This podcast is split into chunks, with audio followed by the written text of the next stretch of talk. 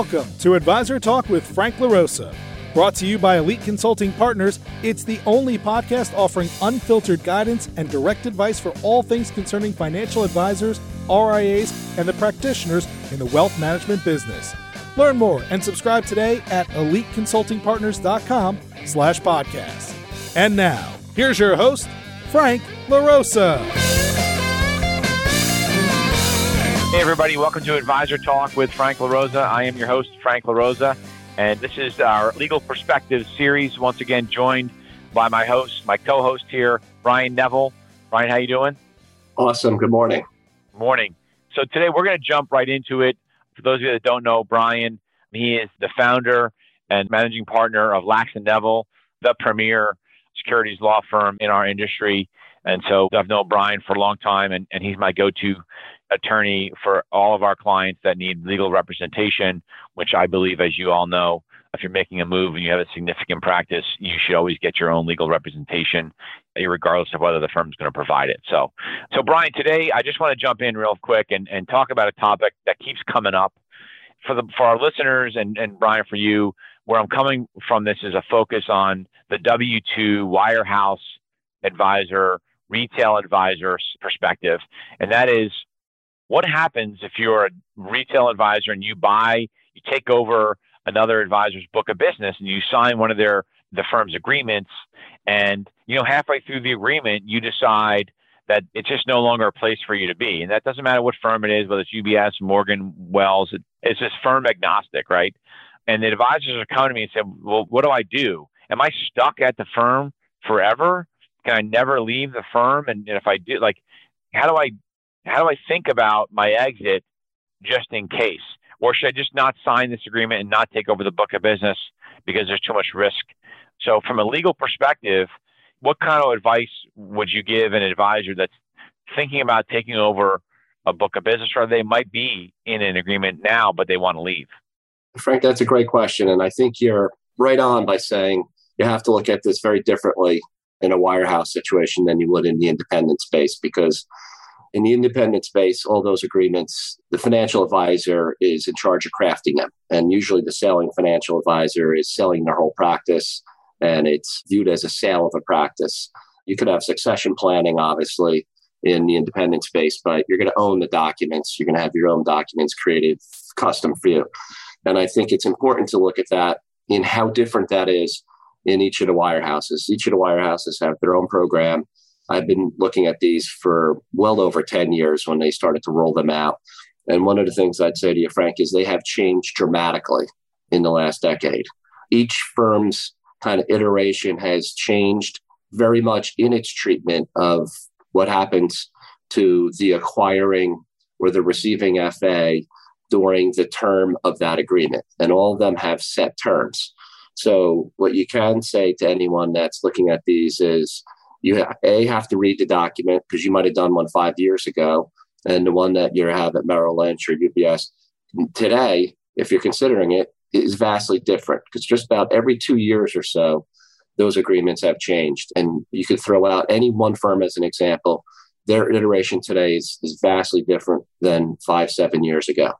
But they all do have a term. So you're not locked in with uh, crazy golden handcuffs forever but you are substantially locked in for the term of that agreement. So the considerations of what happens if you want to leave during that are firm specific and agreement specific. And so you have to look at what happens if you leave. And then many firms, Frank, as you know, they'll have retirement programs that have different options for the buyer to seller. The seller can opt to take payouts over time.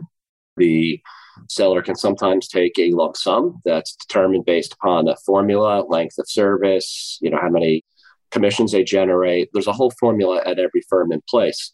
And, you know, one of the things I think purchasing advisors need to be aware of is, you know, you're entering into an agreement with the seller of this. And if they're expecting payments over time, and you then leave the firm and those payments dry up, you've essentially put the seller into this terrible spot if they're not getting what they thought they sold to you. I've seen cases where the, the seller uh, comes out of retirement, comes back, calls on the clients, and is quite successful. So all these need to be done with an informed basis with an understanding of what that specific deal is.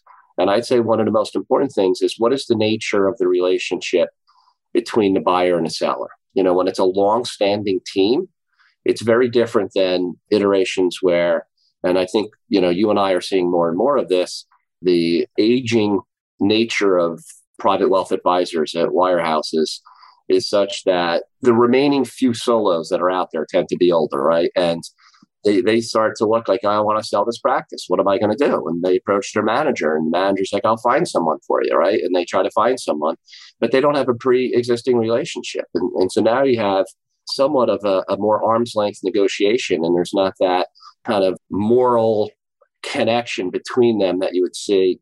So now, you know, if you're the seller in one of those transactions, you're taking on increased risk compared to if it's you know an intergenerational team or people that have been together forever and this was always the plan so there's a lot to consider i have seen and could tell war stories about litigations in all different types of team retirement setups that just went poorly and i've also seen frank where people will at a wirehouse they'll have an agreement and then it's the firm's agreement and then they sign a side agreement between them because the seller doesn't want to be put at risk of, you know, we're, we're happy here at Merrill and I'm retiring and I'm getting payouts over five years and I'm entering into this in reliance on you staying at Merrill. So if you leave and go get recruited to firm B and get a big check, I'm going to be looking for my payout. And so we've seen situations where the seller files an arbitration claim against the buyers because they're not getting their payout. And in some of those situations, the case is settled because the buyer says, geez, I did sign this agreement. And you're going to arbitration, which is a forum of equity, where you're going to have three arbitrators saying, you bought this guy's book of business. You only paid him one of five years. You integrated it, and then you used it to goose your numbers all the way up to here. And then this other firm came and just gave you, you know, 200%. You know, you, are going to lose. Kind of, yeah, it's not a great defense of yeah, I just uh, I got I got this great book and I'm not paying for it anymore. So, so what happens? Can I ask you a question about that? Because one of the this is maybe my theory, and, I, and I've talked to some managers about this. What if in that situation, and maybe they have a a good relationship with the seller, they convince the seller to, hey, we're going to move from and you're going to use Merrill. So for the purposes of this conversation, we'll just say Merrill. So they're going to go from Merrill Lynch to Morgan Stanley, right? And the remaining advisors call up the re- retired advisors, say, "Hey, Brian, we're just letting you know we're going to move, right? And we want you to come with us, and we want your clients to move with us, and we know we owe you money. We want to pay you. We want to keep paying you, but we want to make sure these advisors come, these clients come over with us. Do you want to come with us? And it's a little bit of work, and we're not going to ask you to do a ton of work. And we know you're having fun on the golf course and all that stuff, but so how does that situation differ when the retiring advisor is willing to make that move and make make some phone calls. Yeah, no, I, I've had that situation with many clients calling me.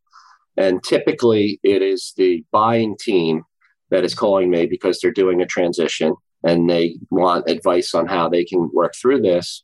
And frequently the question comes up of, you know, can we induce the selling team to come along in a semi retired status where we know they're just going to get a lot of phone calls because of the nature of the transition.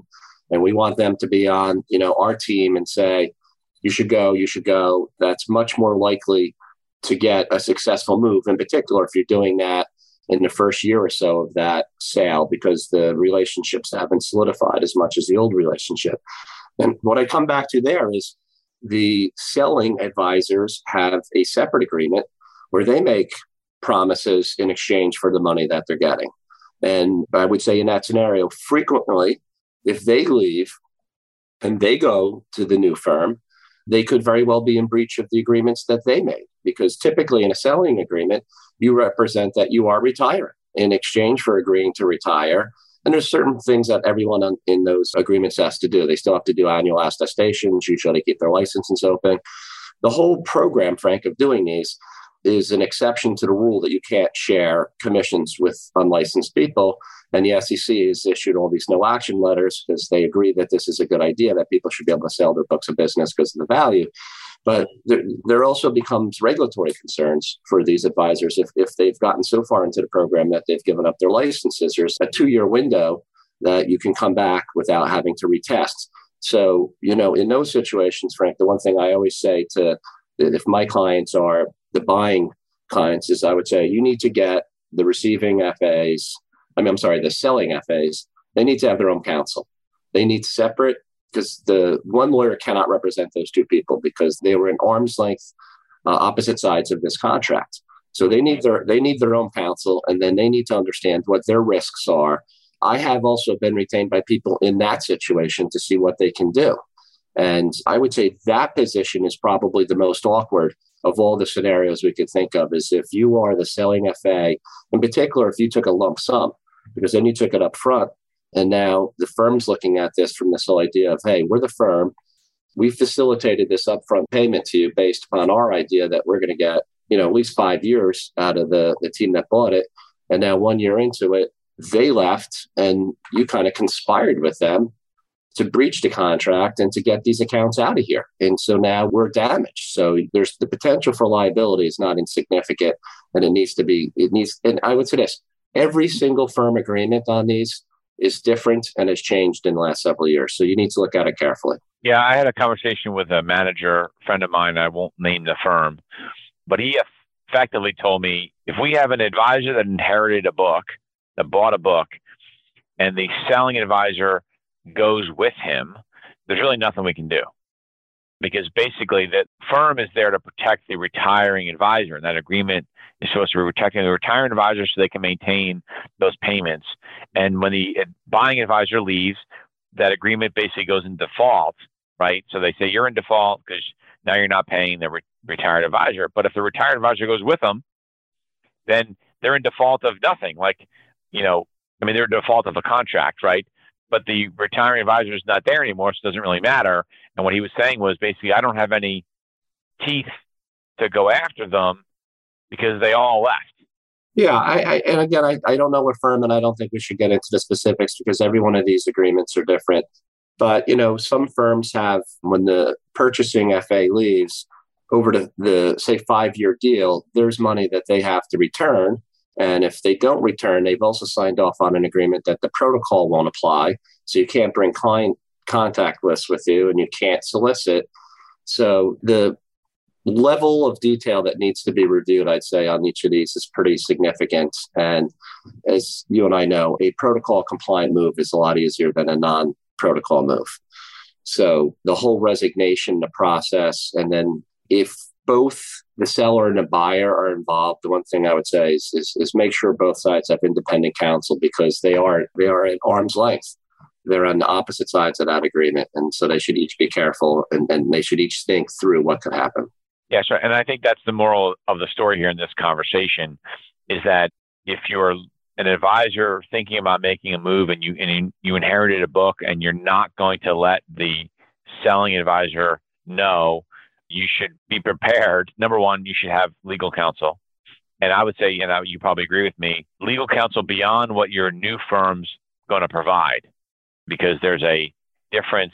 Maybe you can maybe just touch on that for a minute.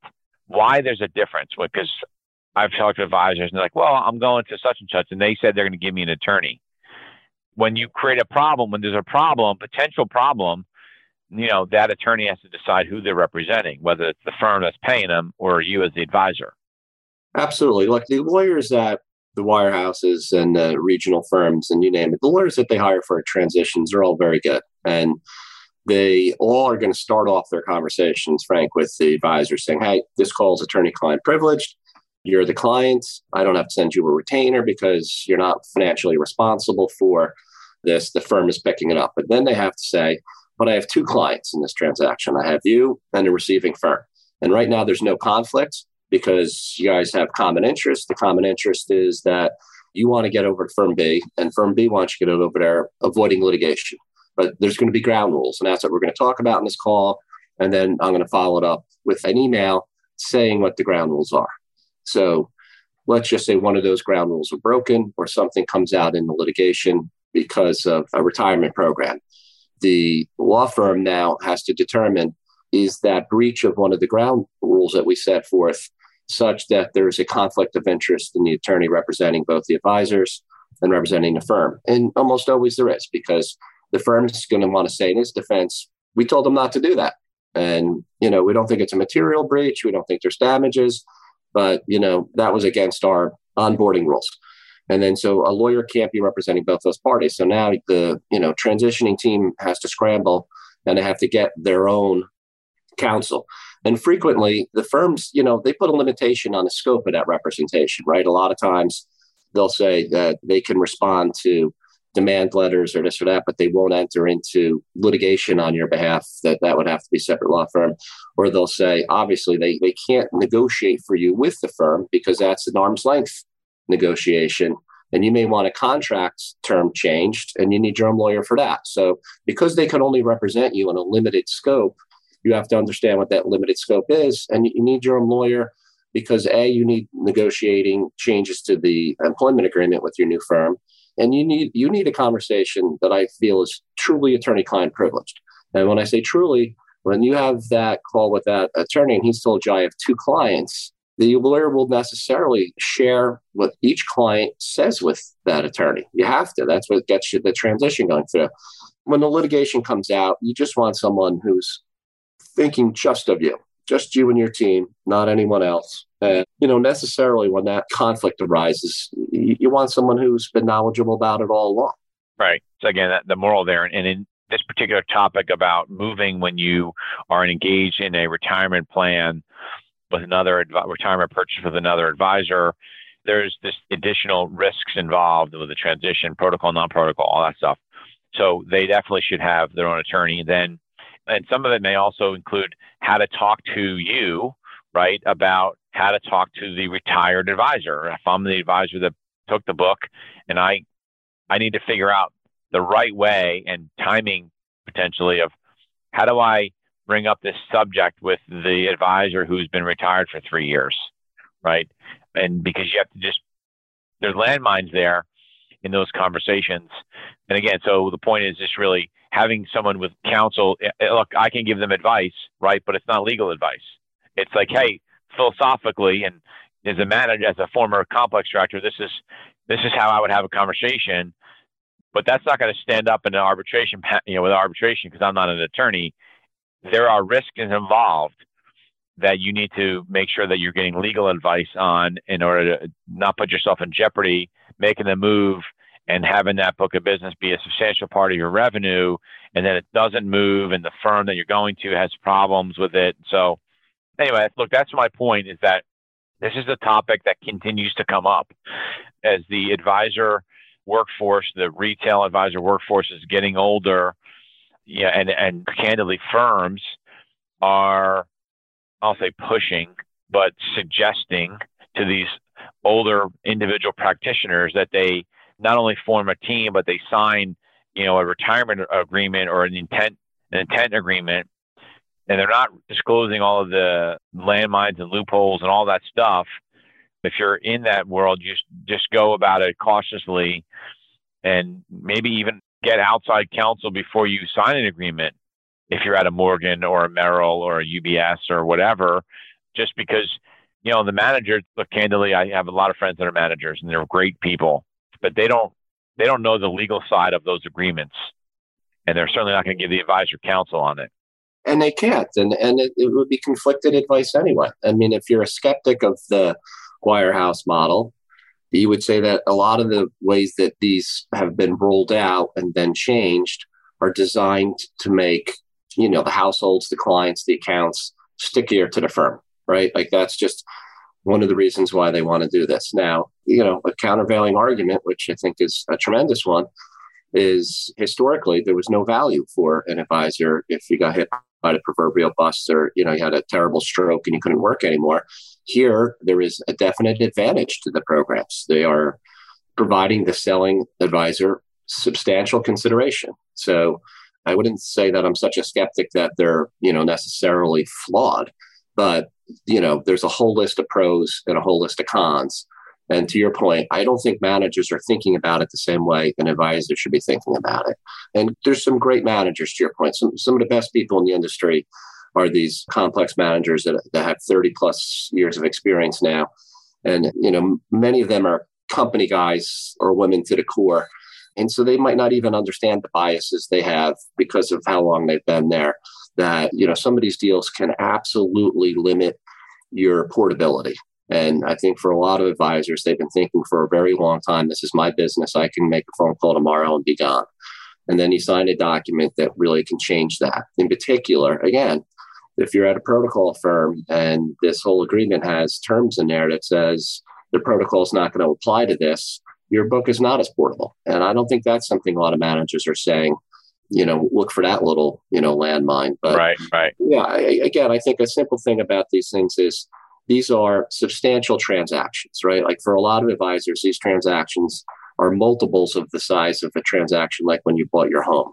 And the, the sheer number of documents, and I think most firms have done a good job. They'll have a whole FAQ section. They'll have there's a lot of explanatory documents, and there's folks that are, are in the national office that can answer questions that the managers can't.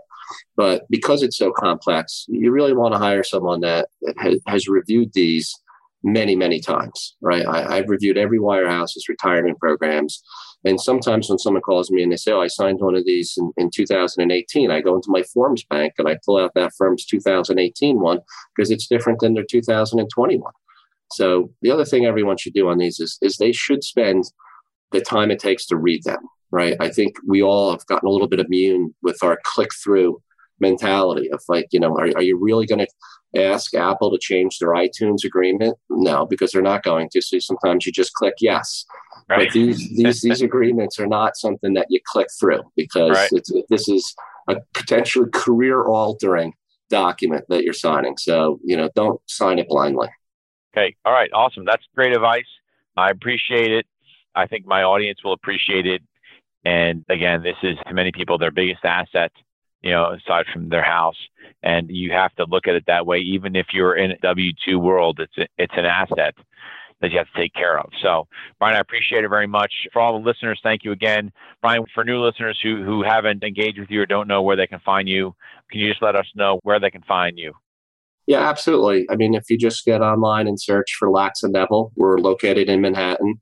If anyone ever needs to get in touch with me, just call the office number and someone will get you on my calendar and we're happy to take you know 30 45 minute introductory phone calls so you can understand if you want to retain us but happy to help frank. It was great great, great, great chat.